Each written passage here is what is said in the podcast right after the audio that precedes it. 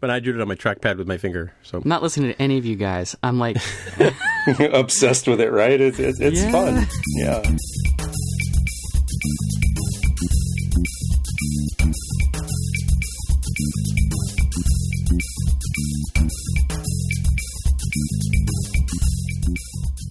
Hey, everybody, welcome to episode 120 of the More Than Just Code podcast. I'm Tim Mitra, and I'm in Toronto, Ontario, and I'm joined once again by Aaron Vegh in Whitby, Ontario. hi there. And also joined by Jaime Lopez Jr. in Seattle, Washington. How's it going? And we have Mark Rubin down in San Jose, California. So let's, well, we don't have any Ask MTJC, so let's just uh, scroll through the follow up, shall we?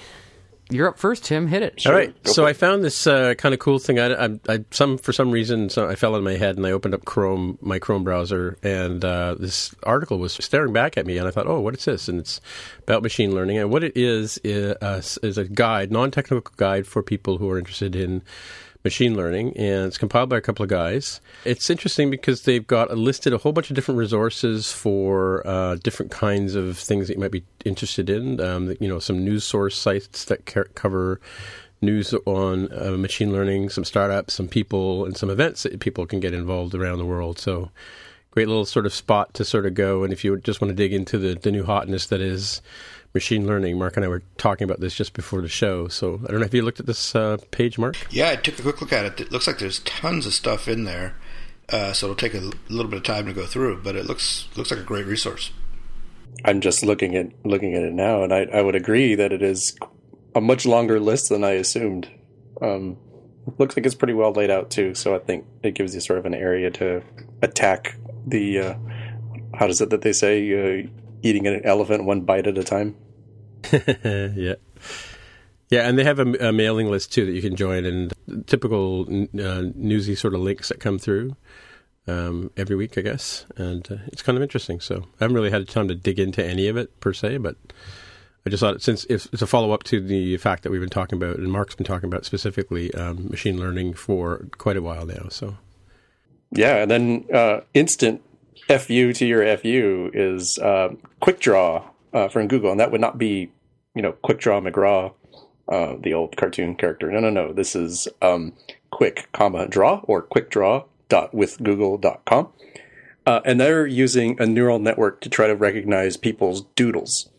So it'll give you, you know, like six different words. Um, I think you get what ten to twenty seconds at a time and you just draw it says draw television and then you know you draw a television and it tries to guess what it is that you're drawing right it's like you're, you're given the word and then the machine is trying to figure out what you're drawing um, and it's actually a lot of fun um, i would recommend doing this on your ipad because it's much better with touch than is with a mouse. mouse. mouse is, Yeah. is tough. I tried it; it's it's not as good.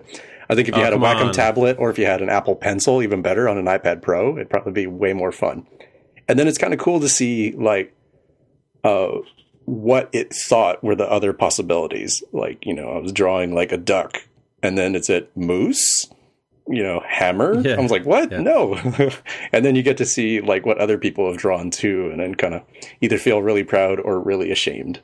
Like the, the hardest one I got was dishwasher. It's like, I was like, oh man, I was like, I've drawn stove, I've drawn microwave, I've drawn ovens. Uh, octagon is probably the easiest one to get right. Um, Hmm. So I'd say give it give it a shot. Uh, it's it's more of like a fun little you know time waster sort of thing, but gives you sort of the idea of what these classifiers are trying to do for the machine learning. Yeah, I played with it too. It it was quite a bit of fun. Strangely, it got mustache wrong, and I drew what I thought looked like a pretty good mustache, but uh, but it didn't get it.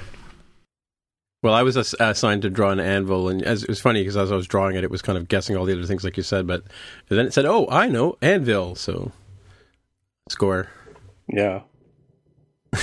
But I drew it on my trackpad with my finger, so I'm not listening to any of you guys. I'm like, Obsessed with it, right? It's it's, it's Yeah. fun. Yeah.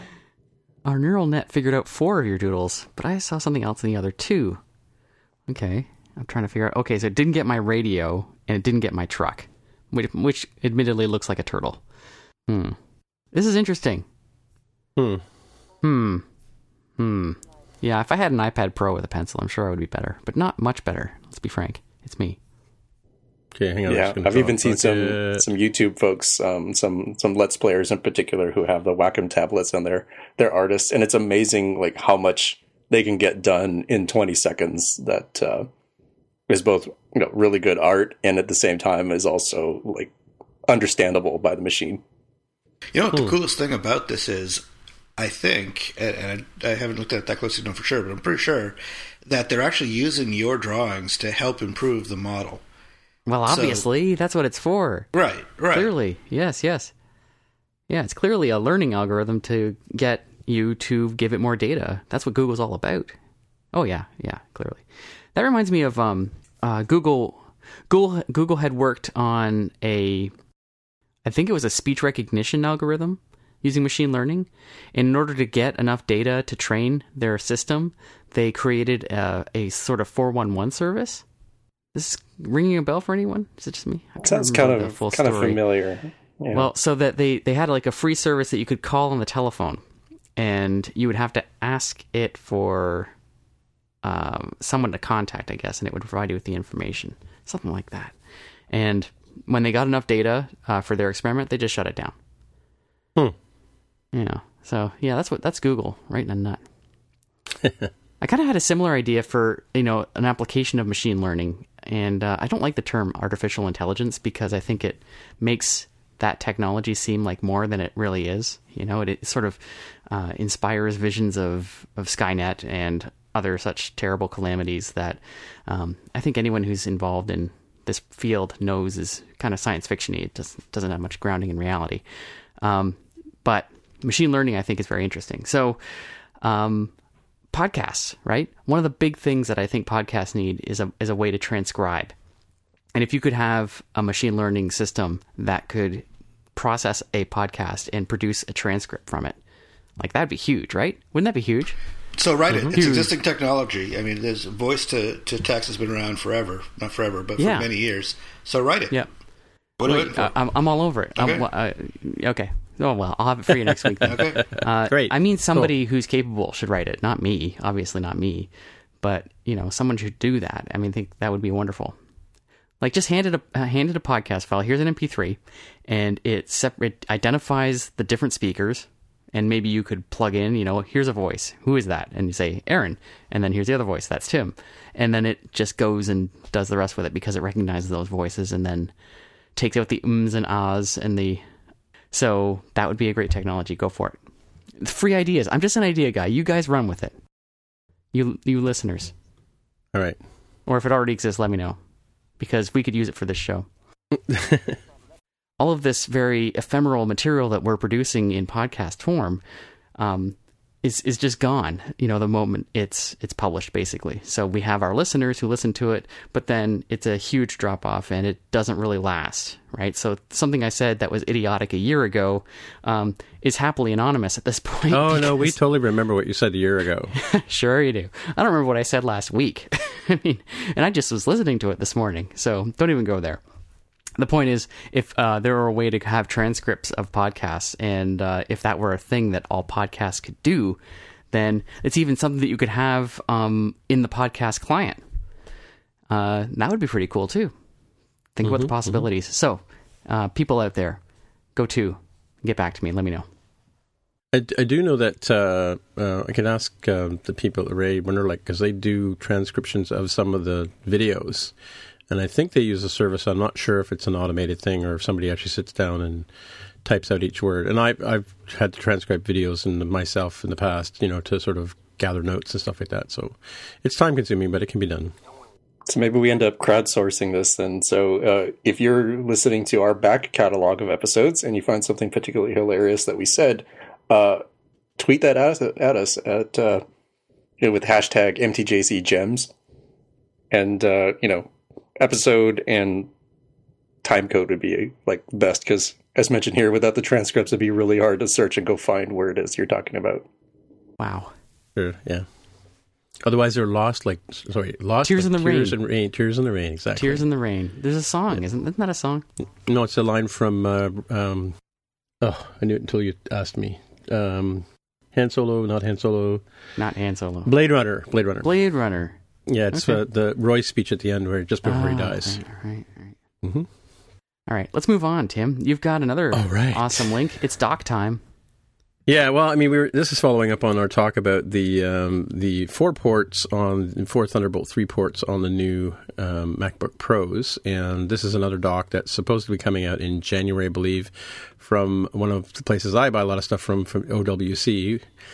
Um, they've got a dock coming out, uh, Thunderbolt three dock in for around two, just under three hundred dollars a US. That's in pre-order right now, and it it, ha- it offers things like SD card reader, audio out, um, regular USB ports, as well as FireWire 800, Ethernet, Gigabit Ethernet, uh, and a couple of extra three Thunderbolt ports and uh, mini display port. So, so a friend of mine, um, Charles Perry, was lamenting on the. He, I think he mentioned on that. I must he must have got a Mac Pro. He was saying that he can't um, drive his display port. Uh, he's got a couple of uh, monitors. He was having trouble um, running, and I had just found this the day before and put send it over to him. So has interesting things if you're looking for you know to drive your old monitors and stuff like that as well. And as well, there's there's an older product that they have. I don't know if it's much utility for most people, but it, they do have a USB dock that's available now, USB C dock, I should say. Um, but I don't think it offers as much features as this one does. And it's similar to it's sort of what you were saying, Aaron. You wanted to have something on your desk that you could just plug into, you know, to have your spare drives and all that kind of stuff, right? Yeah, uh, this one looks uh, pretty good actually. Um, I think it's available now. Yes, uh, so it comes in different colors, Yeah. and it's got three USB A type ports, a USB three Ethernet, and another USB C, and HDMI. Yeah. So Yeah. only HDMI, not DisplayPort. Might still be okay. But it comes in rose gold, though. Mm-hmm. Rose gold. Yeah, and but the Thunderbolt three port uh, version that you first started with is two hundred and eighty dollars right now, but and not available until February. Right. Right, but it has the display port, and obviously faster Yeah. throughput all over because it's Thunderbolt instead of USB C. Well, it's interesting too. I saw on Twitter um, that uh, somebody had posted that they couldn't get the Belkin. Um, was it gigabit? No, it's something. Yeah, Oh, gigabit the- Ethernet. I think. You're thinking of the e- Ethernet adapter to USB yeah, they're they're like months. Not they're, available, They're back yeah. months back ordered. Yeah, 'cause I need to get some of those for for our, at work, as I mentioned before, right? But Right. um, yeah, and I had put that on my list, and I didn't really look at the the the uh, ship date, and yeah, it's it's quite in the future. So exactly. A- An Apple solution was to give the guy, uh, I think, a, U, uh, a USB adapter, and then no, I guess a Thunderbolt, Thunderbolt, to three Thunderbolt, to Thunderbolt two. and then to Ethernet. USB. Yeah, yeah, That's an ugly So- situation. Yeah, I would hope that would be a, like a loaner situation where once it's in stock, I can bring it back and be like, "Here you go, now let me buy the one thing I actually wanted." They'd be like, "Screw you." Well, I mean, like in this case here, these these two Thunderbolt docks, the one that's available today for like 140 something dollars US. Um, that one, if you needed to get a gigabit Ethernet right away, you could start off with that one. I would think, right? Yeah, right. So plus, plus, like I said, I need an SD card reader for my uh, 3D printer as well, right? So and cameras. Yeah, it's not as portable though. I mean, you know, the the two adapters together is still something you can put in your bag. Where this this dock, not so much. That's true. Yeah, yeah. Uh, Yeah, I mean- things to think about. Yeah, I mean, well, I mean, if you're sort of the, the like Mark and I both tend to use our our uh, laptops on our desks with a monitor and all that kind of stuff, but occasionally we'll unplug and go go nomad with it, right? So Yeah, so Yeah. a dock is is the perfect thing to have for that scenario, uh, Yeah, unless you yeah. also need to plug into stuff on the road, in which case it's, it's adapter time. exactly. Well, then hopefully then you only need one or two adapters, right? Not not Yeah. the whole shooting match, right? In practice, uh, the really the only adapter I need now is this uh, USB C to USB A adapter. That's the only one I use. Uh, now that Okay. I have my four ports, uh, and because the only things I plug into my computer are uh, my microphone, like right now, which is a USB microphone, right? Uh, the other thing is my lightning cable, and so now now I have a USB C to lightning, and so no adapters required. Yeah, you know, it's funny. I was, I was working on an iPhone 7 at work and uh, dealing with accessibility, and of course, I'm I'm tethered off the the Mac because I, I'm doing build and I want to I want to have the whole console output. Um, but then I have nowhere to plug my headphones in because, uh, you know, so hopefully, hopefully somebody's going to come up with a, with a lightning port splitter so you can have chart, you know, have yourself tethered to your Mac and also be able to use your headphones at the same time. So, I mean, I do have Bluetooth headphones at work. I had to bring them in from home, but that's kind of a pain in the butt. Oh, so I'm sorry. You're using your the i the headphones that came with your iPhone Seven. Yeah, so I've got, so I've got the right, one right. Lightning port, and uh, yeah, because that's what came with, and then I need to if I'm tethered and I want to use, I, I don't want to disturb everybody at the office, so you want to wear headphones when you're doing voiceover, right? Sure, So- yeah, but you know, you can you get the adapter for the headphones to plug into the headphone jack of your computer, right? No, no, the the voiceover's on the phone. Like I'm listening to the Oh. voiceover on the oh. phone. Oh, yeah. oh, yeah, sorry. Yeah, so it's kind of a pain in the butt. So people get to listen to voiceover as I'm testing it. Unfortunately, yeah. So that's kind of a you kind of a drag. You're not plugging your headphones directly into your phone, then? No, because I have to be tethered. Like I'm running, I'm building off of Xcode onto the phone. Right? I see. I need to see the console on I'm the with on you. the Xcode. Yeah, exactly. That's that's where the conundrum is. Okay, so I can't, you know, of all the things that Apple would think we would never need to do, and that's you know, be tethered and listen to the phone at the Yeah, same time. they don't care about that situation at all. They don't- There is a third party splitter that does exactly what you're describing, but I think it's like Oh, really? 40, 40 bucks, I think. I don't. well, I'm sure you can find it online. Let me see if I can. Like a lightning splitter. Yeah, and there are there are because Charles was saying he needed two USB, uh, sorry, two mini display ports for his situation, and and I have seen. Um, display port splitters as well but i don't know how they i don't know how they work i guess because they're digital it, uh, the uh, operating system is able to tell one port from the other so if you had two monitors hooked in what do you think Who knows? Let's see. Sorry, Tim, I'm following up here. Is this Belkin one that I put? Something that uh, you're looking for, I think. Yeah, let me see so you have the one port going into the phone, and then the two, so the headphones coming out, and then the uh, lightning cable that's connected to your laptop, which is where you're presumably running your code and you're trying to debug and test. yeah Okay. I did, in fact, put it in the Skype chat. oh yeah yeah yeah belkin for sure yeah I don't know if there's others. Maybe there's others that are uh, better or perhaps cheaper or what have you, but there's at least a starting point. yeah for sure Check it out on Amazon and then see what people actually bought. how do you mean like from what other things like their, their recommendation system that shows you like people bought you know this along with other things or people bought this instead and it gives Oh, you kind really? of a, a nice like crowdsourced way of, of understanding what's happening there oh yeah Can't tell if it's a, actually available yet. It looks like it is. So I see it on Belkin's website. Hmm. It does seem to be available. Shockingly. So, interesting mu- so many things that we talk about these days that plug in via USB C are not available these days. Um, but this is Lightning, so maybe it's fine. yeah Okay. Hmm. There's a solution to your problem, Tim. Alrighty then. Okay. Well, the next follow-up item is the uh, we, we talked about. I think last week we talked about the Apple Store App Store purge in respect to the Mac App Store. Aaron asked a question, but uh, I found this article this week on TechCrunch about uh, the fact that uh, some numbers have been revealed in terms of not from Apple but third parties in terms of what apps are starting to be purged from the store. And uh, I think 23% of them were games, which, as you can imagine, there were probably a lot of cloned games out there that did very little but jump around and flap, if you know what I'm saying. Don't, don't we know what the percentage of apps that are games is on the store? Like it's more than 23%, isn't it? Oh, 28%, sorry. Um, 28, I'm not, yeah. sh- I'm not sure. it uh, is. yeah, but anyway, like they're saying that 47, 40, sorry, 47,000 apps have been removed so far since hmm the purge. Did it start on January 16th? Couldn't have. That seems early. yeah. Oh, I guess Hmm. October 16th is like August, September, October. Those are the, the sort of numbers where they're starting to spec. Oh, so it's just October 16th, or sorry, October 2016 is when these 47,000 Yes, that makes more sense. removed. Yeah, yeah. So, I had two apps that uh, I allowed to be removed by not updating them. Uh, they were just they were kind of old and weren't really doing anything, and the amount of work that it would have taken to get them up to speed was just more than I wanted to do. So I so I let them go. yeah. Yep. Yeah, did we discuss it? Is there a way to delete an app from iTunes Connect? I can't remember. To delete, Yeah. Yeah, there is. Okay, okay. really how? Uh, do you want the step by step? I don't know. I couldn't Yeah, did off you did you just head, take yours off sale off sale or do you remove I did remove from sale, but I and I also saw the delete option there and didn't Okay. do it. I just couldn't bring myself to Hmm. delete them. um, um, Your babies. yeah, exactly.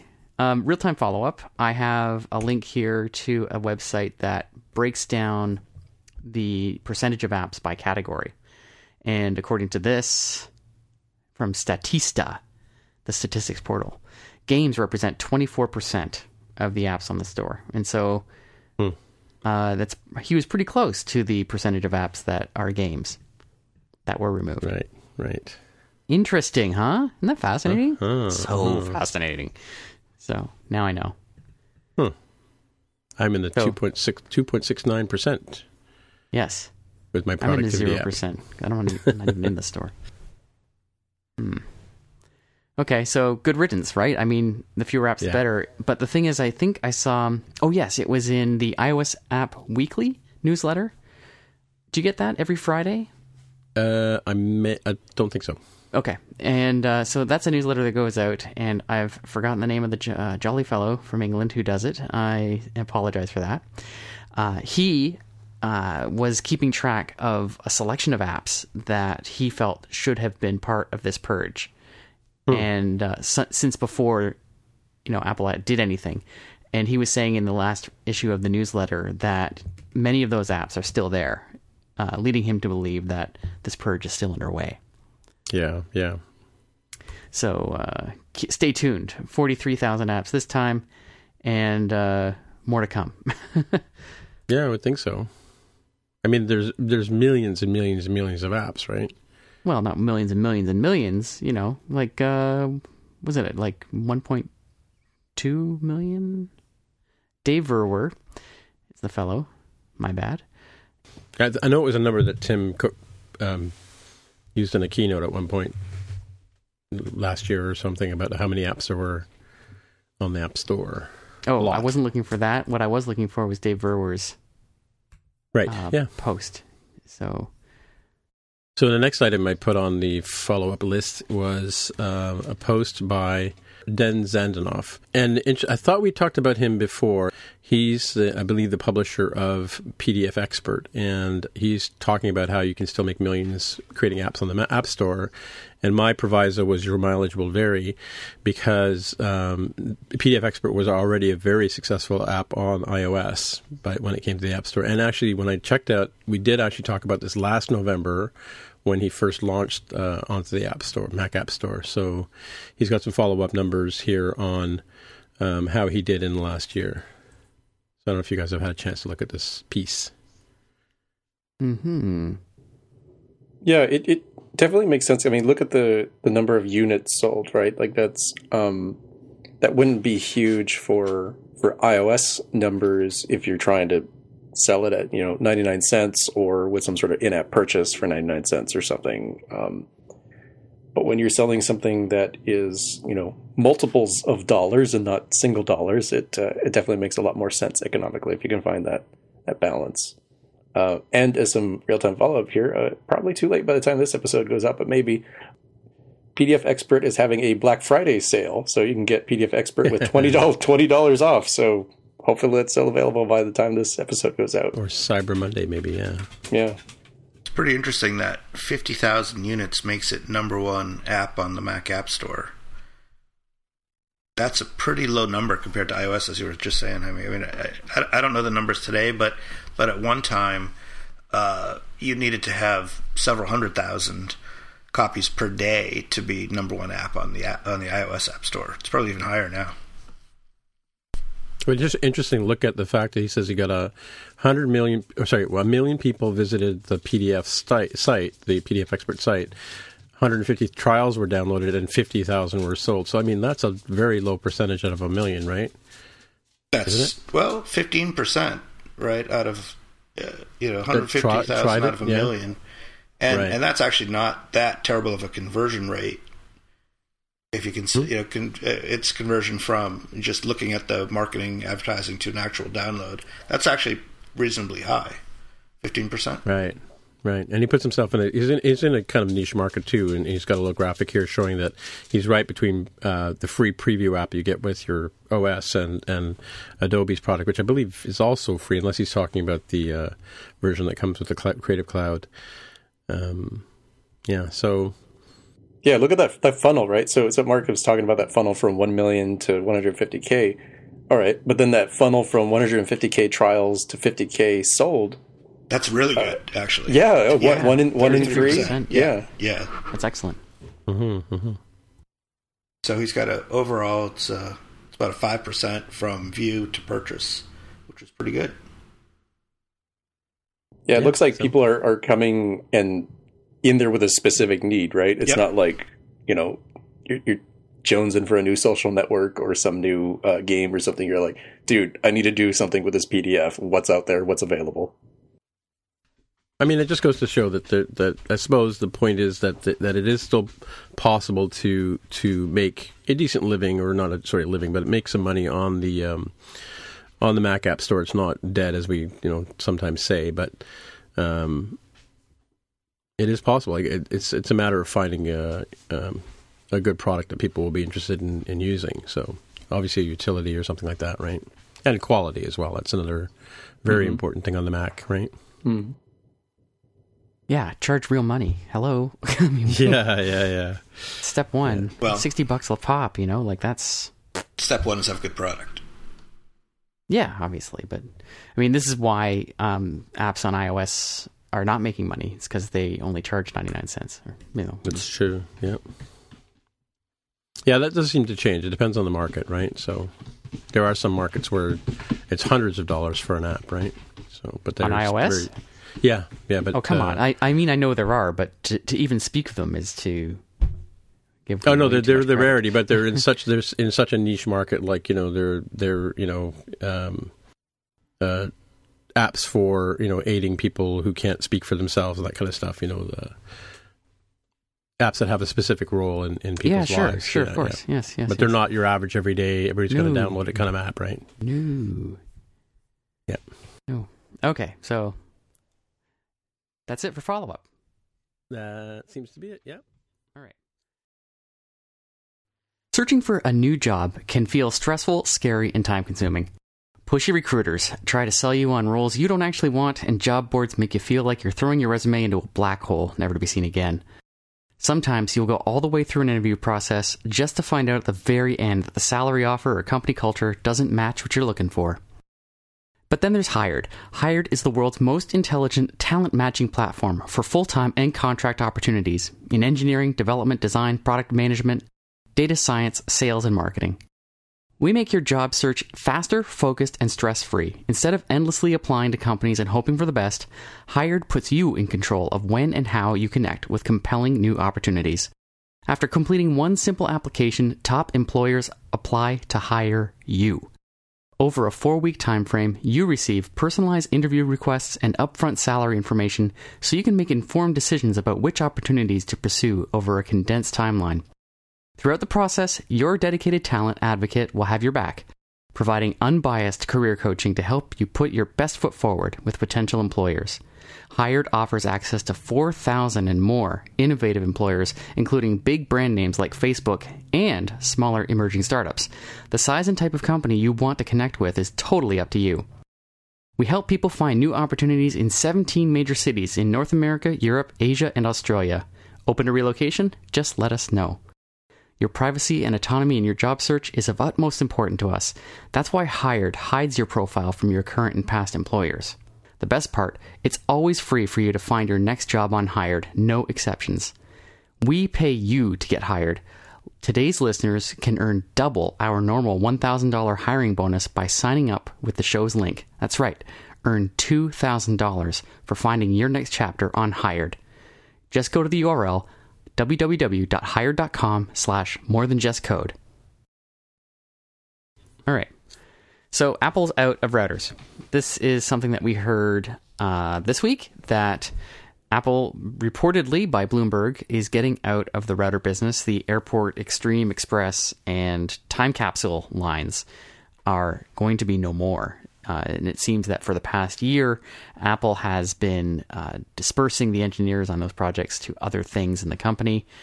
And so, if you are in the market for new Wi Fi gear for your home, uh, you must look elsewhere at this point, uh, if, especially if you're thinking that um, Apple's going to come out with something new. Whenever the next wireless standard comes out, is generally when people upgrade their equipment. Uh, and uh, you should not look to Apple to do it next time this happens. So um, you know, I guess the the thing about this this news is that this is the second uh, exit we've heard about from Apple uh, in the hardware space. Yeah. The first being uh, displays, since LG is taking over their business.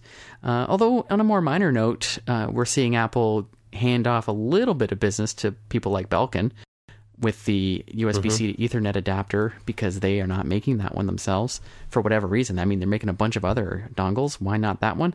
No, it's Belkin that has that. So they're out of that business. Uh, and now they're out of the router business, which is kind of sad because one of the great things about Apple's networking hardware, I mean, aside from the price you pay for it, which is not great, but has the the the great and easy configurability and that sort of uh, well established trust that it works reliably.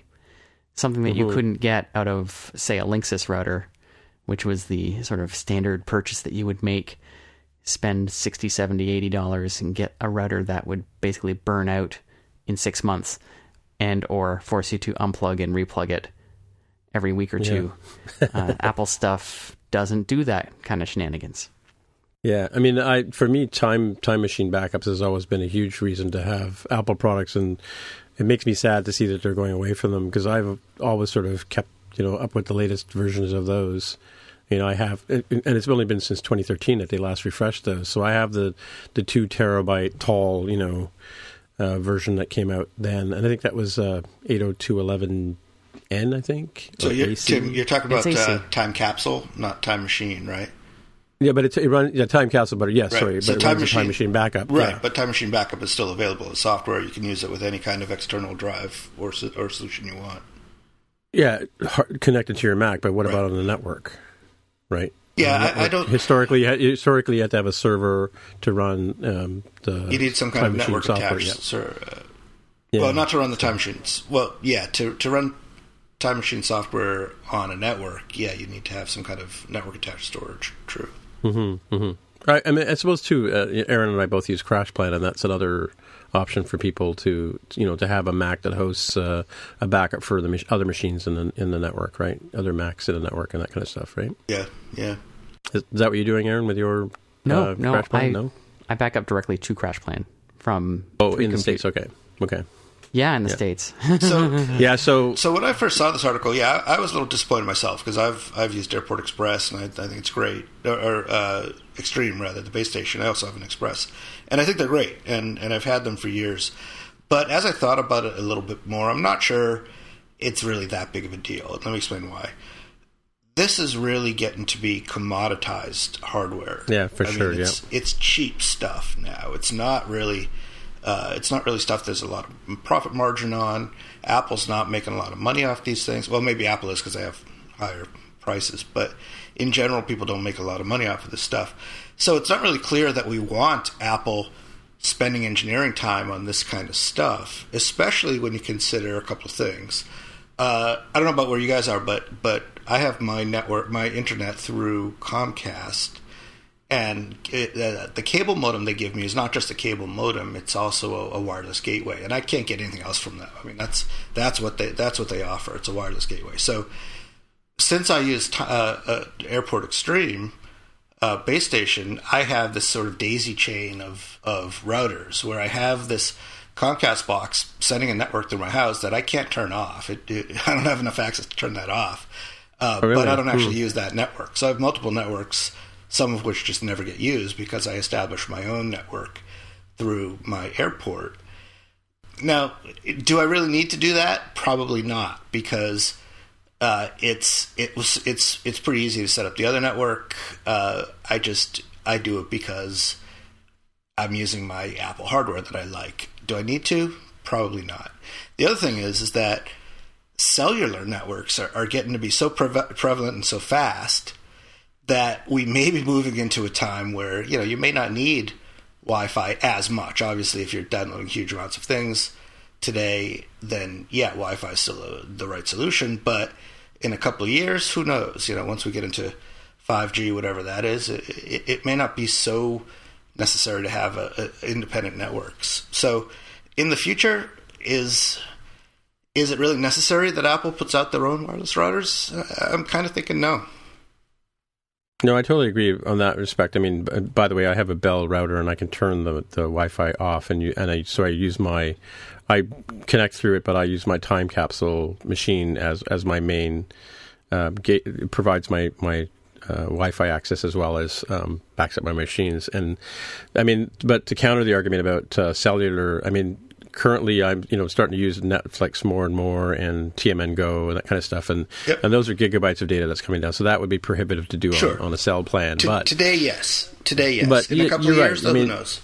and and you know I can speak from the point of view of being a reseller of things in the past that uh, it was always tough to compete with uh, the the Linksys and the D-Links and that kind of stuff and Netgear.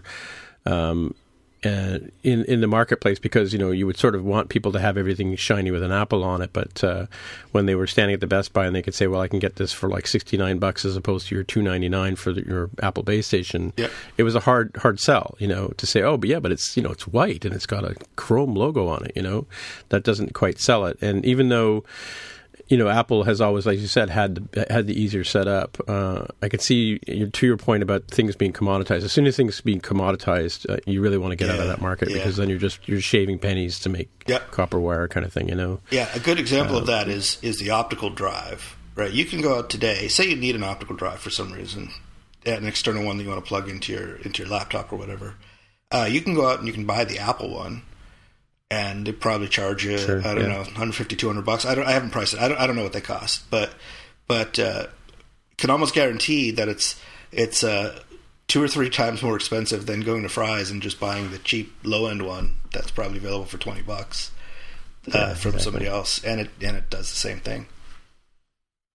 Um, let me provide a counterpoint uh, to this, and I'm not necessarily disagreeing with you that Apple should not be in this business, uh, but there are companies that are in this business that are n- new entrants and who have uh, distinct and new product. And uh, I'm thinking of companies like Eero, Eero, E E R O, and another one called Ubiquiti, and they have a consumer line called Affinity. Do you guys know what I'm talking about? No. Okay. So these companies offer Wi Fi routers that are um, using mesh technology. And what they do is they sell you a base station and one or more uh, satellite units that plug in through your house and Oh automatically yeah, of these. recognize and configure themselves to provide a much more consistent and uh, more powerful signal throughout your entire house.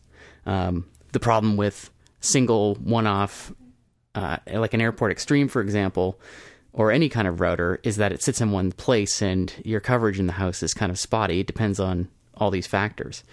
Whereas with a, a mesh network, you can uh, customize the placement of the uh, the routers within your house to get maximum coverage.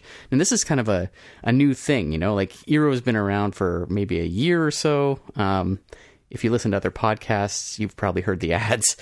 Um, this is an area where Apple and and other traditional commodity router vendors are being left behind, frankly. So if if you are in the market for new networking gear, you really do need to take a look at a couple of these these vendors because um, they offer higher prices. You're not going to spend sixty bucks on these things. You're going to spend like you know 200 300 dollars, um, but you're going to get like a much faster local network and one that works everywhere in your house, which Yeah, is funny. kind of where things are going. it's funny. I was in the Home Depot the other day and I saw an LED light bulb that had a wireless repeater in it, which was kind of weird. You know, Hmm. So all Yeah. that's that's awesome, and those things are great. But that's even all the more reason for Apple to not be in that business. Let's because it's not something that they're going to make a lot of money off of. So let somebody else do all the R and D and development for that, and sell it for that low, that cheap price. Good for them. Sure, yeah. Doesn't mean Apple has to do it. Well, yeah, I guess. I mean, it's kind of a, a, you know, where do you draw the line, right? Like Apple was bu- was building Wi-Fi gear in order to best uh, integrate with its products. And if they're not doing that anymore, then that seems a little odd to me because uh, there are certain things that, that only Apple can do by integrating, you know, uh, Wi-Fi into uh, into its networking technologies, and then all the phones and the the Macs sitting around your house. Uh, you know, having a known wireless access point to work with could provide a number of advantages. You know, things like. AirPlay, for example, um, or automatic configuration of new devices that come on the network, for example, something that Apple's toyed with a little bit. Uh, it's also been seven or eight years since Apple sold an, an Xserve, right? When uh, last server, I think I have yeah, one here, Xserve. 2009 yeah. Xserve, and Yeah. when they when they booked, they backed out of the enterprise market because they there was no way they were getting in competing with the other other uh, vendors, and because they were competing with people who could kill them on price, uh, and and they had ubiquity in terms of. Uh, already acceptance from the from the IT people out there in, in the uh, in the corporate world, right? So I was really sad to see them get out of out of Xserves. So I, th- I think it's you know they've they've kind of focused, and now that we now that they're making what uh, is it sixty percent from iOS device sales, uh, iPhone in particular.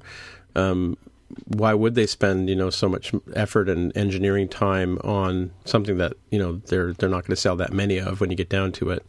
I mean, how many base stations do you think they sold in you know the last little couple of years, right? That may be where they're sort of making their business decision on the fact that well, there's already other companies out there. Maybe maybe maybe a strategic alliance with Eero or Belkin or something like that. Maybe one of those people can pick up for in in my case the the time capsule kind of product, right? So because maybe they can partner with them and, and you know share the share the engineering knowledge and, and then Apple doesn't have to worry about actually spending the time to make or or have staff to build these things, right? Yeah, completely makes sense. So real time follow up on pricing. So I went to Apple's store, and in U.S. dollars, the Apple USB Super Drive is seventy nine dollars. I also went to Fry's, and the most expensive external drive I can find is fifty nine ninety nine. The least expensive is twenty three ninety nine. There you go. Stocking Mo- stuffers. most of them, most of them in that like 40 45 ish dollars looks like about the average. Yeah. So so if all you do, if all you use your optical drive for is to uh, rip CDs or burn CDs every once in a while or or something like that, then you probably don't need the more expensive one, and you're pretty much getting the same performance out of out of the cheaper one. So That's true. yeah. so you know that's that's a great example of why Apple doesn't need to be making these things anymore. Yeah, I mean, I have the I have a MacBook Air uh, Super Drive upstairs, USB connected one that I've got with my one of my MacBook Airs, umpteen years ago. I have three Macs here at least that are running every day, and I've haven't burned a disk in I don't know how long. So, yeah, I think I use I use my um, I use the uh, the Super Drive to support my external SSD drive that's on my iMac, so that it clears the top of the keyboard. Hmm. That's about that. Right. All right, Mr. Um, Lopez. hang, if you if you do have some of those, uh, you probably should hang on to them just in case they make another book. They buy it you on eBay at an extreme markup. Well, you know, it's funny uh, when I when I saw that thing about the uh, the uh, Ethernet uh, gigabit Ethernet adapters being scarce. I went. I have I have a USB one from back when I had my MacBook Air, um, and the original MacBook Air, and. I looked checked on eBay to make sure the prices weren't going through the roof. So there still are USB Ethernet, Ethernet adapters made by Apple available on e- on eBay for a reasonable price. So get Yeah. them while they're hot. I mean, if you got the bag of dongles right now is the time to hang on to those suckers and make a huge mark, you know, profit markup on uh, on eBay when people are like, "Hey, I just bought this thing for my child. Yeah, How do they connect their phone? Oh, they can't. Well, for the low, low price of two hundred dollars, you can buy this adapter from me. Or, or little Jimmy and little Sally can be disappointed by your lack of thoughtfulness. And if you're really, really desperate, I have a USB 56K modem that acts as a fax modem as well. So made oh, by I Apple. had one of those. Yep. That was awesome. it was very compact. Yeah, it's the size of an Ethernet adapter, pretty much. Yeah. I still have what's probably the most useless uh, adapter in existence right now. It's it's a MIDI to ADB adapter. Hmm. Ooh. Nice. Yeah, yeah. I think I have It one of those never too. be used Yeah, again. Tim is like, I, I got five of them in my I basement. got five of those, man. Yeah. I, I have a I have a uh, USB to a keyspan USB to ABD, so you can connect two ADB devices to a USB Mac. So I could run, I could rock my old keyboards on my Mac. You go, Tim. Yeah, for sure. Of course, there's no drivers available anymore, but that's beside the point. Do you need drivers for something like that? Yeah, you needed a there was a keyspan driver that when when OS 10 first came out, you had to have. Yeah. Yeah. Mm-hmm. Mind you, still have some OS, Mac OS, not classic Mac uh, devices here too. Jaime, how would you organize a Swift file, or better yet, how would Jared Sinclair do it?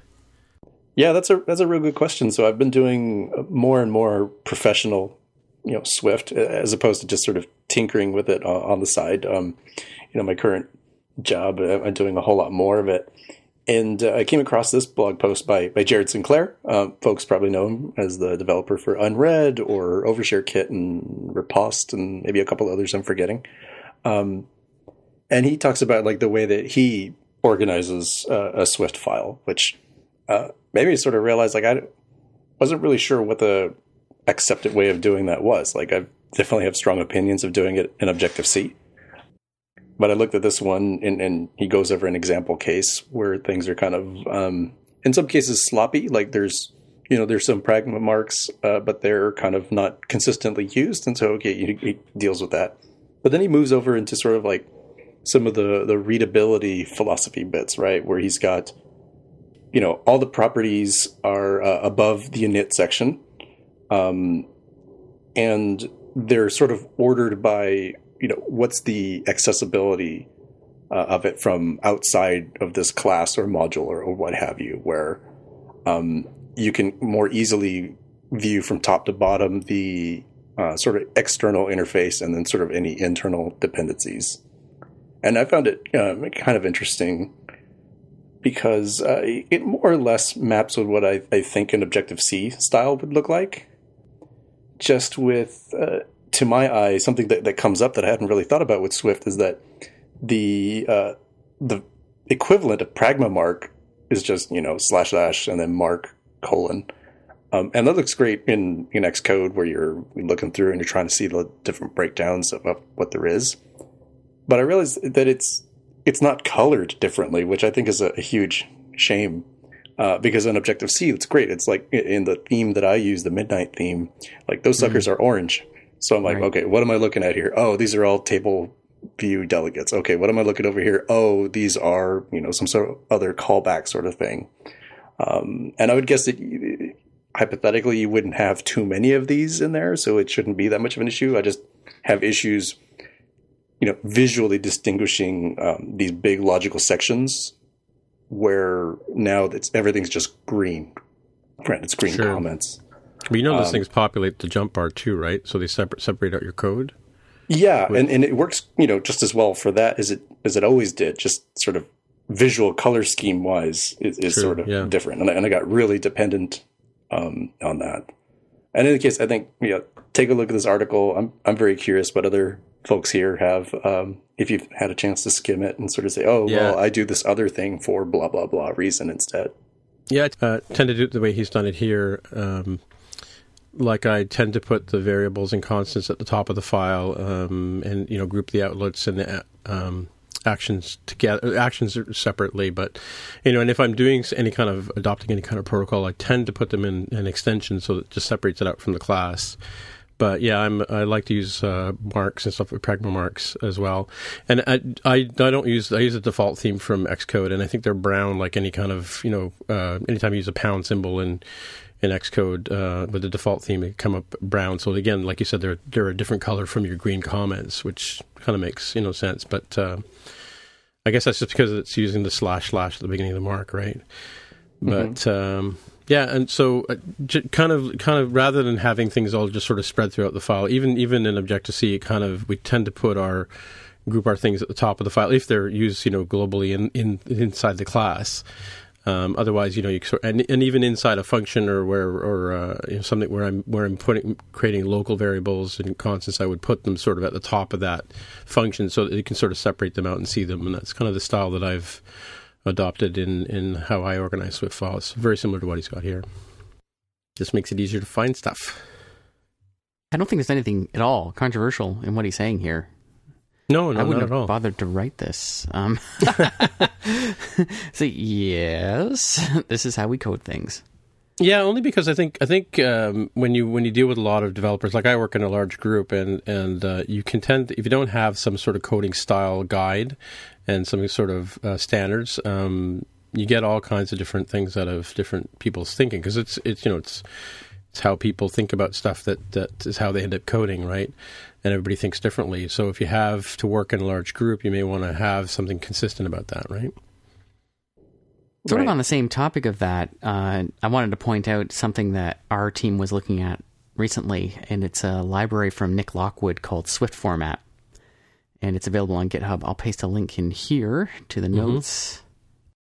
And so, what it does is it's a script that you would add as uh, sort of a build script in your process uh, in Xcode in your project.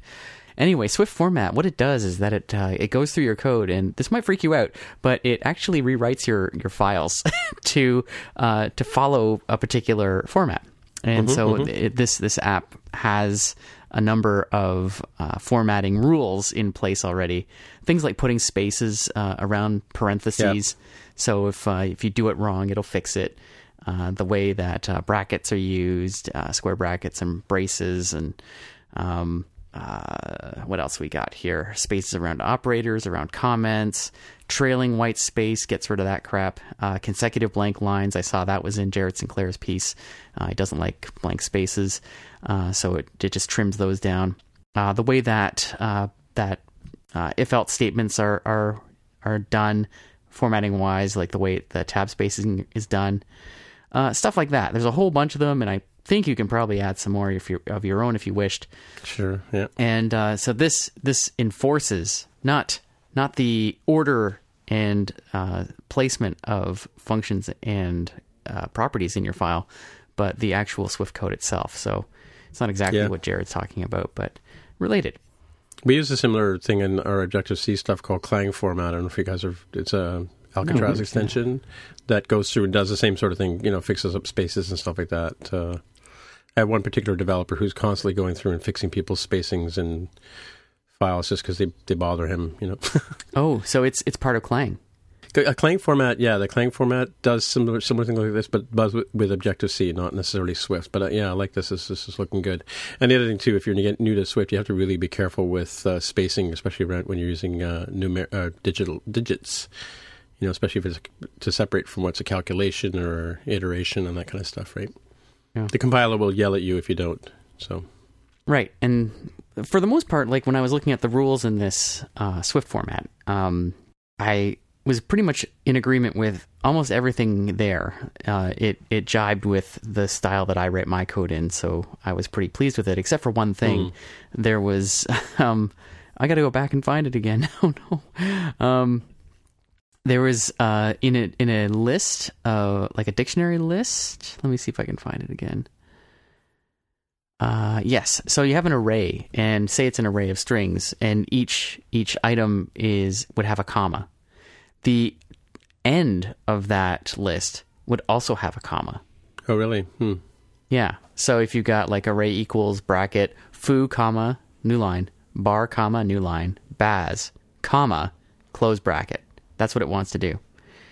And uh, I hate that. I hate that. Oh, with he- fire it wants to put the comma in the back. It, Yep. At the end. oh yeah, I, Yeah. I, I agree with you. I don't like that. don't like it. And so I was wondering why, and uh, I was talking to my team members, and uh, my other team members suggested that it was so it would be very easy to add another item True. to the yeah. array because you wouldn't have to worry about the comma.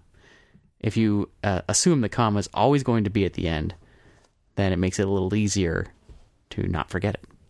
Yeah, that's like one of those tabs versus spaces things. I've seen some cases where the commas end up in front of the variable name. So as where as well in other languages.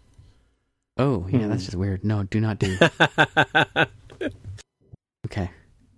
so, good Aaron, how does uh, Swift format differ from like, or compare and contrast to Swift Lint from uh, Okay, yes, because we use Swift Lint too, and um, they they are complementary uh, in a way because what Swift Lint does is show you the problems that you have, and Right, uh, yeah. there's a number of stylistic rules, um, like cyclomatic complexity, which is my favorite when a when a method signature is too complex by its lights, and it stops you. Uh, that, that doesn't make any sense at all to me, but never mind that one. Uh, well, and what it does is that it actually it'll if you use it in its strict mode, it will uh, throw up a warning and prevent you from compiling your code if you have a stylistic error. Whereas Swift format rewrites your code, right? Right. Right, So yeah, um, and their their rule sets do not overlap. There's a like a you could make a Venn diagram of them, and there would be some overlap between them, but uh, they are not complete. So um, in our team, we are considering having both of them. We've got SwiftLint already, and uh, we're thinking about turning on Swift format too. Cool. Maybe just the, the final question, if it's if it's an easy answer. So another thing I've noticed is that um, extensions don't really show up the way I would like them to in the jump bar, and I don't know if that's like a formatting thing that needs to be corrected to, to get it to show correctly, or if that's just a limitation in Xcode itself. So if you have like you know this view controller, let's say what is it, detail view controller, he's showing in the example, and then in that same file you have an extension for oh detail view controller, it's that's a terrible example, but it's like oh uh, it's also a, a table view delegate, right? And you have write an extension to to handle your table view delegate uh, methods. When you look in the jump bar, it's just going to show you like you know the the first detail view controller and then all these methods that he has here like init and viewdid load and then another little section that says detail view controller Yeah. and then the table view delegate Yeah. methods without intelligently like at least showing oh that's an extension that's right there Yeah, it looks very odd it does, and I'm I have the same issue. I it's it it seems to be a shortcoming in Xcode. Um, but nowadays, right, we have uh, like Xcode has its extension architecture, so like you can write plugins. And I was actually just thinking earlier, Jaime, when you were talking about the um, the marks, uh, that it, it should be feasible, I would think, to write an Xcode plugin that did treat those differently. right right okay And cool even so it sounds them, like, like, that, that there collapsible. isn't yeah yeah that would Think about it. definitely be pretty nice code folding uh, that way would be pretty nice Yeah. Cool. Okay. Um, so what's uh, what's new and exciting with the, the members of this podcast? Uh, is that some kind of very poor segue because nobody on this podcast is actually working for Instagram? No, well, one of us does, kind of, sort of. Some the of extended family the extended family Extended the extended podcast. family, yeah. Yeah. But nobody, nobody here on this this phone Not call. presently on the call. Okay. Holy See, cow! Talk well- about which makes it better because there's no conflict. conflict of interest. We can say whatever the heck we want. which is good because I have questions. yeah, I do too. But go ahead. Instagram, uh, you know, sometime show host Greg Heo, he of the shifty eyes, is uh, part of the team that built Instagram Live. That's what it's called, right? Yeah. What are they calling it? Or is it just the feature is called live video on Instagram stories? Uh, live, I believe so. Yeah, they, they use the word live. Uh, and Greg is probably yelling at the Or is it podcast right now. Oh, maybe. Yeah, announcing live video on Instagram stories. Yes, I'm looking at their blog post right now, which is in our show notes. Um, and it's essentially like this is coming all from a, a non Instagram user. I don't use Instagram at all. So uh, take this with a grain of salt. you can uh, share live videos in the Instagram app, and it looks identical to Periscope, doesn't it? Does it look identical to Periscope? Uh, from I mean, in that it's point of view? very minimalist. I mean, it's there's with kind of the like the only so many ways to have like you know a rounded rectangle kind of thing. It, it, it it's very much a content first sort of thing. So the the Chrome, Mm-hmm. if you told me it was Periscope, I would totally believe you. Um, and look at the Facebook Live is very similar thing. too. Yeah, the Yeah. hearts thing is the same. Yeah. That's identical. Like even the animation is the same, isn't it? That's what I was wondering about. The only difference between this, from what I've seen, and uh, uh, live, and there's another one from another company called Facebook, I think, is that uh, these don't live beyond the live experience. Like they, they're not stored on the server; they're just kind of sort of thrown out there, and, and I believe they disappear almost immediately, right? Well, that's a Which good is thing. strange. I mean, hypothetically, but we we've we talked about the fact that stuff doesn't really leave once it's on the internet. So I would I wouldn't use this to like you know make a sex cam or something. Like, please don't do that. Please don't do that. Okay. So this is clearly an, an answer to Snapchat with, in, with its ephemeral is it? Right. posting. That's Yeah. what I'm thinking of. Yeah, yeah, yeah. Yeah, yeah. Which which is uh, from a business point of view, it's very smart for Facebook to do that or Instagram to do that uh, because uh, Sna- uh, Snapchat is doing extremely well right now. They're talking about an IPO that's could be potentially very huge. So yeah, it's clearly what the uh, the young people are doing these days. So it makes a lot of sense that, that Instagram would do this. You sounded Yeah, so they- cool when you said that, though, Mark. it's clearly what the young people are doing these days. Yes, young kids. Well, it is. The, so they've added this story Mm-hmm. thing across the top. Since you don't use Instagram, Aaron, um, these little circles with the bubbles, circles at the top, they're kind of you can do like a little sort of short little group of videos, and that's your story, as it were. Um, and you can click on each one of them and see them, and they kind of they kind of disappear after you watch them. So you know, Greg just puts them up quite often. Um, as well as you know just the standard stock you know sort of shot that I took and people can comment on them and like them um, but stuff on Instagram generally stays there right so the fact that this stuff kind of disappears and becomes ethereal initially when Periscope first came out when we first talked about it I guess a year and a half ago um, things would last for like a, I think a couple of weeks but now you can actually go back and things that I recorded in August are still there right um, and Facebook is a lot of. I've seen a lot of celebrities doing like live uh, bits on Facebook, like Kevin Smith does them, George Stephanopoulos does them, where they, they do like a, a live segment and it stays on the the Facebook page for uh, any number of weeks because you can go back and watch them again if you missed the live event per se, right?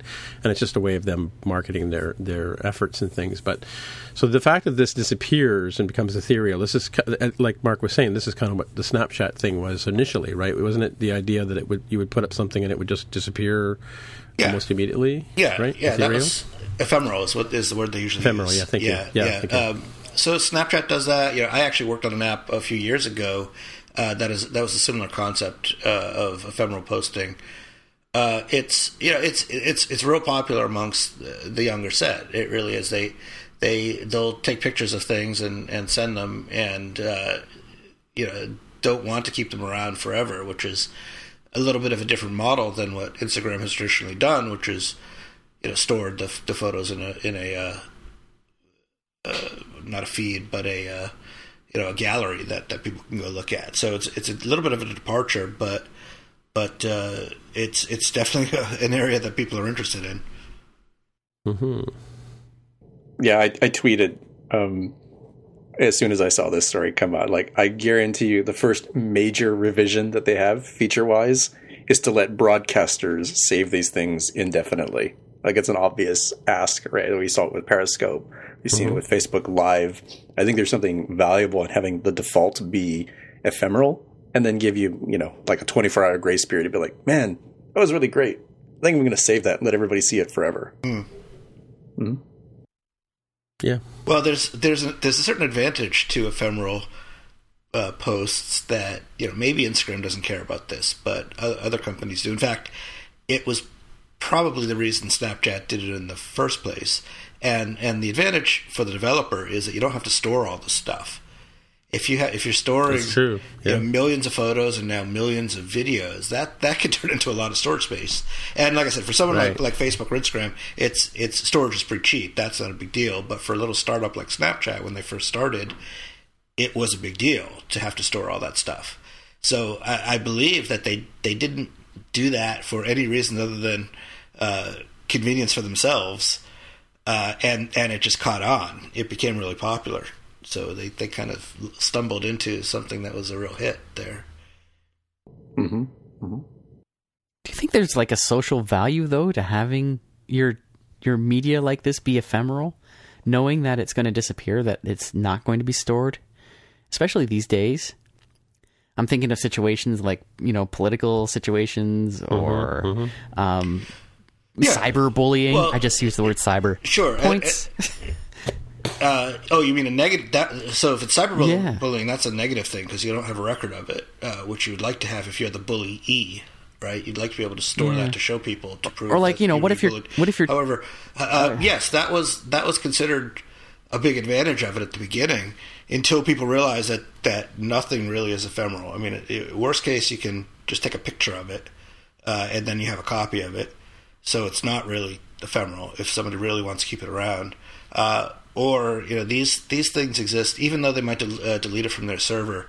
It's pretty hard to ensure that these things get deleted 100% completely for good. So, well, that's yeah. actually more my question. Like, does can we be assured that Instagram or Facebook, you know, the great vacuum cleaner of data, is actually going to delete no, this data? No, no, you, you could not be sure of that. In No fact, way. you could be sure that well, you can't be sure that it's not being deleted because probably in good faith they are trying to delete everything, but but you cannot 100% be sure that it's being deleted. No way. I was just looking in their FAQ in their help section, and there were no assurances that I could find that this data is actually going to be gone. In some respects, that might be kind of difficult, right? Like, all you would need is their distributed file system to have a bug in it where the 20th copy doesn't end up getting deleted, even though it should be. And it hmm. is physically there somewhere in a data Yep. center. Yep. Yep. Yeah, I mean, it has And- to be in a data center for some time, right? That's right. Because it's being That's right. distributed around to the followers and stuff. Yeah, yeah, and you can never count out a malicious person or a, a- working at the data center or a hacker or something. Even though everything's encrypted, there's you know there's there's always a way for somebody to get at it if they try hard enough. Yeah. Yeah, so I'm gonna uh, see if I can give this a try. Um, I've been a consumer of the stories aspect of, of Instagram, but I, I've, that's largely been read-only mode. I don't think I've ever actually created a story. So uh, next time I'm at something interesting, I'll try doing this and, and see how that feels and see how it compares to my experience with um, Periscope. Probably again, Tim, what was it? you said? It was like a year and a half. That's probably right. Right. Couple Yeah, we- couple NS Norths ago is probably what it is in my head. Yeah, I think so. Yeah. Yes, it's true. Yeah, because we it was um, it just come out about that time exactly. Yeah, which the, and those are in April, I think, right? MS North, NS North. Yeah, it's like March, April timeframe, I think. Pretty early in the year. Mm-hmm. Mm-hmm. We'll see where it goes. As long as my Facebook stock goes up, I don't care. Whatever the kids want to do with it, right? All right. I was hoping to ask Greg uh, what his involvement was. Of course, he probably can't tell us, right? So, He was a developer on the project. I guess Was he? that's as much as you'll Oh. get. Oh, yeah, okay. like he, Yeah. he tweeted that he was involved in this. Oh, That this okay, is his cool. team. right, So- right. Uh, Cool. Good Right. work, Photo- Greg. photographic evidence that he has the like live tweet. No, sorry, the live uh, hoodie swag that he that he tweeted. So it's it's legit. Yep. It's forever there, Greg. You can't take it back. Mm-hmm. Mm-hmm. All right. So, uh, should we get on to the picks? Sounds good. Winter is coming, Tim. You, maybe you have something to warm us up. Something to warm you up. Yes, I have some brain warmers for you. Um, a friend of mine, uh, Charlie, I forgot Charlie's last name. Charlie, let's call him Charlie. Uh, posted this on uh, one of our Slacks, and um, I went over and had a look at it. And it's from We Heart Swift, and it's basically brain warmers. And what they are are little uh, tests on, I guess, uh, algorithm kind of things, uh, exercises you can do. Um, and they give you an exercise, and there's like a little live uh, Swift compiler that you can use, and it's running Swift 3, uh, which is kind of interesting. And uh, you can, it gives you an exercise to try, and then you try and try your hand at writing the the um, the example out to get the the um, function written for yourself, and kind of cool. It's free, and they just started out. They got seven exercises there now, so I don't know if any of you guys have looked at it, but uh, I wasted a few uh, few minutes on it um, earlier this week, and I thought it would be good to share with the folks if you're into the Swift frame of mind. Yeah, and and, and these are the sorts of things that um, look very similar to coding interview questions. I know like railed against those, but like it's a practical reality of the industry. And uh, pro tip um, on one of them: spoilers for first n primes. If I'm not mistaken, I think you can use a sieve of um, sieve of what? Or, uh, it's a Greek name. Uh, Erat- Erato Eratosthenes. Aristophanes. Aristophanes, thank you. There you go. Like that's an example. I would not just go out and like code that one, but in case you get stuck uh, on that, Wow, this is weird. Okay. Yeah, this isn't exactly my idea of a fun time. This is not the sort of thing that I get off on personally. Uh, playing with data structures like this. Mm-hmm. Yeah, it definitely takes like a, a particular kind of interest in it. Like I've I've been asked by uh, several folks to join. Um, and there's probably more than one. It's like coding wars or something similar, Right. where you um, you take these little challenges, and I guess based on uh, correctness and and speed to solution, um, you get points, and it's sort of like I can challenge you to like, oh look, I've, I've did you finish, you know, puzzle number thirty? Uh, I'm on puzzle number forty five now. Oh no, sort of thing. Um, there's definitely people who are into that, like the competitive programming uh, space. Uh, just just not my bag, but uh, could appreciate that there's people out there who, who do enjoy it. Yeah, this reminds me of a thing that I used to do uh, in my web development days called Ruby Koans. And they're a series of exercises in the Ruby programming language, which are very similar to this. I just put a link in the show notes. So if anyone's interested in Ruby, which is a beautiful, beautiful language, you can try these as well. It's a great way to learn the language, too. That's okay, all I have to Jaime, hit us. Hit us, Jaime. Yeah, my my pick is almost more of a tip, but it's semi pick because it's a tweet. I am not the originator of this tip, but um, having read this, I'm I'm been using it more and more, especially as I've joined uh, you know a new company and working with a code base that I'm not you know intimately familiar with. Uh, this is a tweet by Tyler Fox, who works on um, UI Kit over at Apple. And a quick, easy tweet: Xcode debugging tip capture view hierarchy to identify a mystery view, then use memory graph tool to search for its address to find owner. And I've hmm. actually done that several times. With like, where the heck is this coming from? Especially on on like table views that are you know part of a, some sort of contained view controller, where you're like, okay, there, this can be used in several different spots. Who's actually the one that's presenting this darn thing? And it's pretty easy. So you just use the little capture view hierarchy, go find okay, this one right here, this this label for for this table view cell. All right, get that memory address because it just shows up in the right hand panel, and then go into the uh, memory graph tool and be like, dude, which one is this? And you can follow the chain like, oh, that's an account info view controller that's doing that, and who who launched that? Oh, it was you know this particular coordinator that launched. Oh, okay, now I know how I got here. Super handy. Yeah, which is neat. Do you use Reveal, Jaime? You ever had that? You know, I have used Reveal before. Um, I don't know if it's it's changed um, since then. I know it was a lot easier to use um, if you were using AppCode from um, JetBrains because they they had their little build process. They could just like automatically inject it. Um, it was somewhat of a hassle to use in Xcode at the time, where you had to actually add this like CocoaPod or other third party framework um, to your project. You don't have to do that now. kind of oh really so you can just like Yeah. have it as part of your like build settings or something or The way I have it integrated is with a breakpoint that automatically continues uh, in the app delegate, and uh, it's a symbolic breakpoint. Sorry, not not an app delegate breakpoint, uh, and it automatically integrates it, so you don't have to install anything in the project to get it to work. So what does it do that the view hierarchy uh, viewer in Xcode Well, the view view hierarchy viewer from Xcode is ripped off, f- Sherlocked. Um, reveal, uh, except reveal has is more featureful than the view hierarchy viewer. Is that the right name for it? Um, yeah, like uh, if if you've tried the view hierarchy viewer in Xcode, uh, I think your eyes will open a little wide when you see it in reveal. well, I tried So- Reveal and stopped using it because I couldn't find anything that it did that the view hierarchy editor or viewer did that I needed. So what does it Mm-hmm. do that that uh, is extra and bonus? Well, I don't know. Uh, I like uh, the way that it lays out the views in its layers. Uh, I can go between 2D and 3D view very easily with a button push. I can find objects uh, by their memory address, uh, which was a pretty neat addition to the latest version. Um, yeah, i think just- live live edits was something that reveal Yeah, does uh, i remember edits. like a year and a half ago was was pretty good yeah. at uh, and i don't think it I don't think you can do that. i don't think you can yeah i think it's just a view hierarchy viewer i think in xcode Yeah. so so monkeying around with like auto layout stuff is is easier in reveal i i just gave Yeah. up on it uh, a while ago because of the the xcode project integration that i didn't like um, but if Yeah, that's been what resolved that's how I was then- using it as well. Yeah, but if that's been I'll have to resolved, do I think maybe I need to take a look at that again. Yeah, you can actually edit um, many of the UI view properties. Uh, so you just select your object and make any changes you like, and you can see how things are fitting together. So it's a very powerful tool.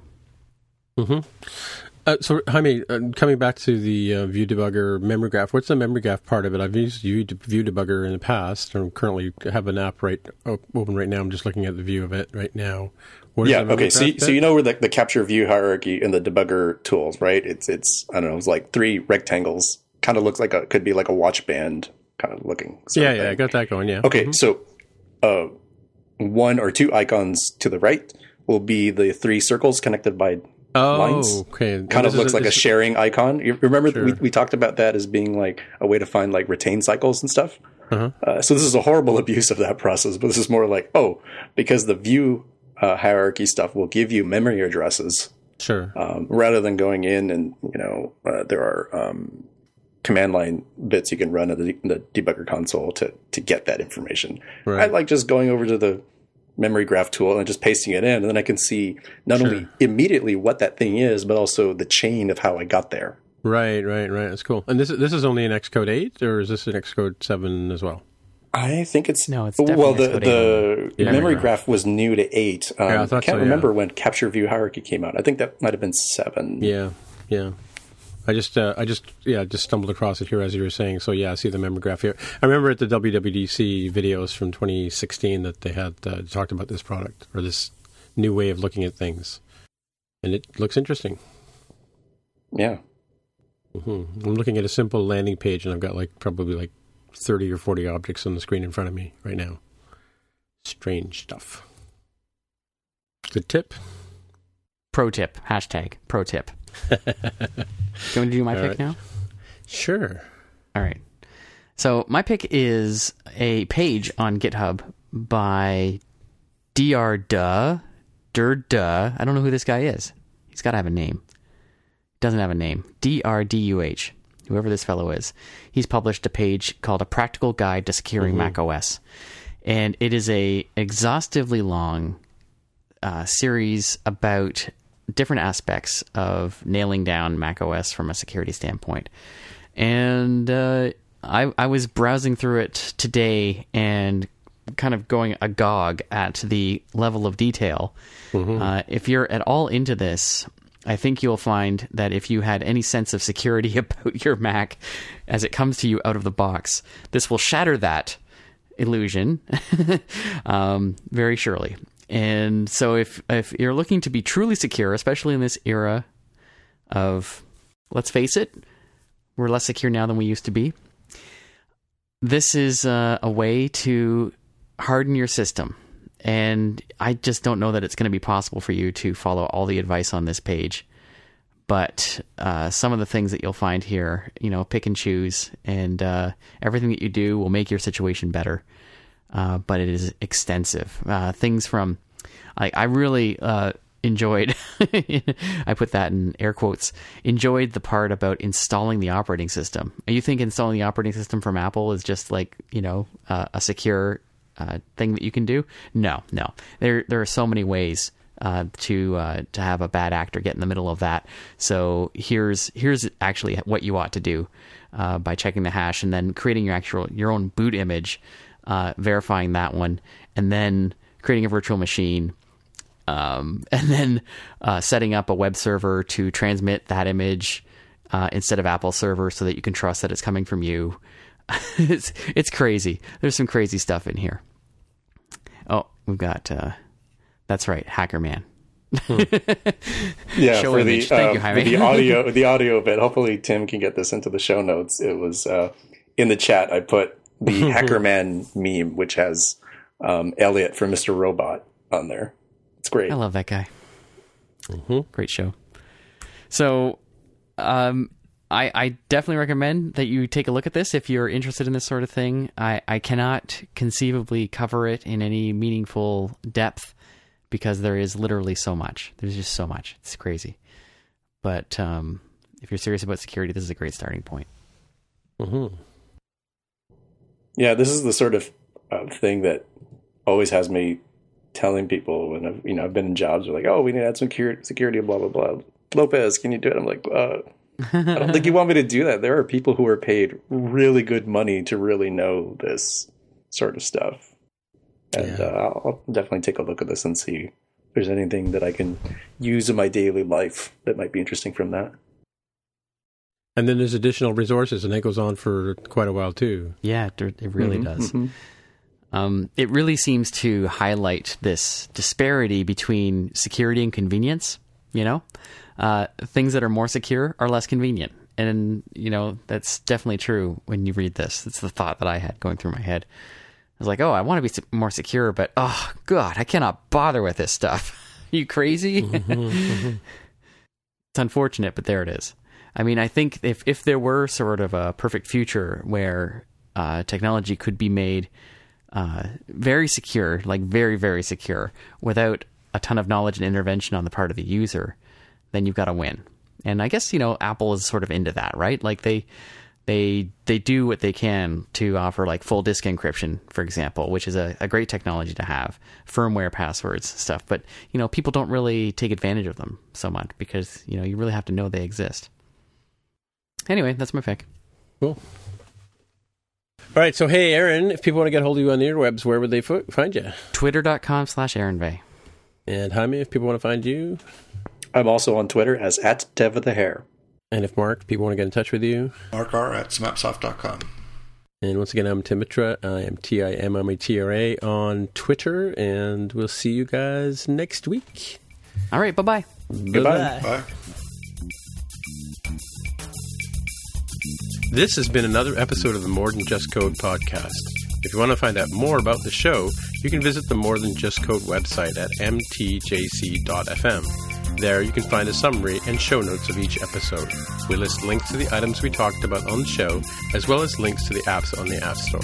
If you like the podcast, please leave a comment on the website. And if you can, please write a review on iTunes. If you're listening on Overcast, go ahead and press that recommend button. All of these things help others find out about the show, and we really appreciate your help in spreading the word. We're also on Twitter and Facebook.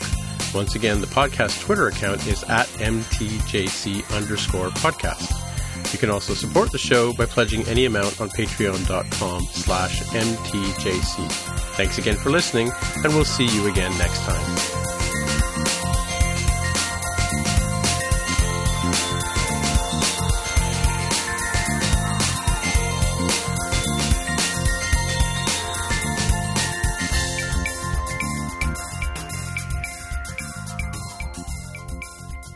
There's a lot of those sort of sort of games now, right? So Yeah, I did play one on the iPad when the iPad kind of 1st came out. It was called Nova. Did you play that one? no, no. It's actually pretty good. But speaking of which, I just I, I didn't put it in the show notes, but uh, somebody's actually come out with a Doom for the Touch Bar. Did you see that? No. Yeah, I saw that one. They they like shoved it on there, and it's really it's really odd, but it does Yeah. kind of uh, sort of follow that whole history of people putting Doom on just about everything. Yeah, I asked James Thompson if he was going to put uh, pcalc on Touch Bar. He didn't think so. but it's funny. Have you been playing with Touche at all, or? I've been running it all week on my computer at home here. So even even when I'm watch when I'm go to my QuickTime audio recording, I can see you know the bits are flying, as Jaime would say. Mhm. When I switch over to that, so it's interesting how many apps you know haven't supported, but how many how many have actually. It's kind of cool. Yeah, I, I haven't because I've been mostly spending my time doing work stuff, and Mhm. that um, that laptop isn't on um, isn't on Sierra, so Oh, I can't use it on that. I haven't really messed around with it on my personal laptop. Yeah, I have it. I have it on my work work one as well. So it's kind of kind of interesting. It's interesting to things like, especially when, like Aaron said, when the videos come on. So I finally got to finish Stranger Things. Oh, yeah. Holy cow! Yeah, I just watched it. Have you watched it before, Mark? Yeah, I told you about it, I think, didn't I? Oh, yeah. Well, Aaron was the one who kind of brought it to my attention anyway. But Uh, yeah, yeah. no, yeah, I watched it, and I guess a couple of nights ago I watched like the first six episodes, and I just watched the last two yesterday. So interesting thing. What'd you think about it? It was really good, good, really well done. Creepy, you know. It was nice and creepy. Yeah. Have you guys watched Black Mirror at all? Yes. No, I haven't. Uh, not not all of it. I've only seen maybe all of season two. I'm not. I'm not sure. seasons are so I'm short, so I might have seen all through season two. Season three now. Yeah, I've only seen one one so far. I saw the one with Jon Hamm in it, but because I think I can only get season one episode from season two, and then season three, I guess, is on our our box. Which here, is so. which is the one with Jon Hamm? He, the one where he's um, he's trying to get uh, he's trying to talk to this uh, other guy um, about some crime that he committed or something he did, um, and it's about putting a his job is putting p- making copies of people and putting them inside of like a little egg so that they can control the household appliances. Like they would make a copy of Mark Rubin and put him inside the little egg. Do you not remember that one? I don't want to give too much away. No, I don't. I don't remember that one. I'll have to go back and look. I, I watched the first couple of seasons a couple of years ago. It starts on Christmas Day. Like apparently it's Christmas Day, Yeah, and, and okay. yeah, yeah. So and I, all I remember is, is the guy from Shaun of the Dead who says, "You got red on you." That was the British actor that- was playing the other part. These two guys in a cabin in the middle of nowhere. That's how it starts. So yeah, Oh, so it's the other guy, not not Simon Pegg, but the other the other guy. yeah. The well, friend. remember the, the guy that was the dealer? No, not Fred. The the guy the guy who worked in the electronics store was Simon Pegg. Mhm. Right, and uh, yeah, he's he's the one he's the one calling uh, Fred on the phone and, and making deals with him all through the movie. Mm-hmm. So you have to watch it the movie like seven times to get to catch that, I guess. Anyway. You need to head out a little bit Okay. early today because last minute planning for Thanksgiving. Ah, right, Here in the. U.S. of A. All the Uh, are all, closed all the shopping is done for like the main stuff, so that's good. I I don't I don't wish that on anybody who having to still go out right now the night before Thanksgiving. And all right, I'll see you guys. See it. Have See a you, good one. Have a good holidays. Happy, happy Thanksgiving. It'll be too late by the time this goes out. oh, that's true. Well, I was talking to the hosts. Yeah. Yeah, happy Thanksgiving to you too. I'll, uh, See ya. I'll see y'all. Uh, Enjoy next the time. football. I will. Oh man, so the there's, Cowboys there's better no win. I'm Cowboys so game pissed. tomorrow, right? Or is there? Yeah, in the afternoon. Oh, it's afternoon game. Okay, okay. Yeah, yeah.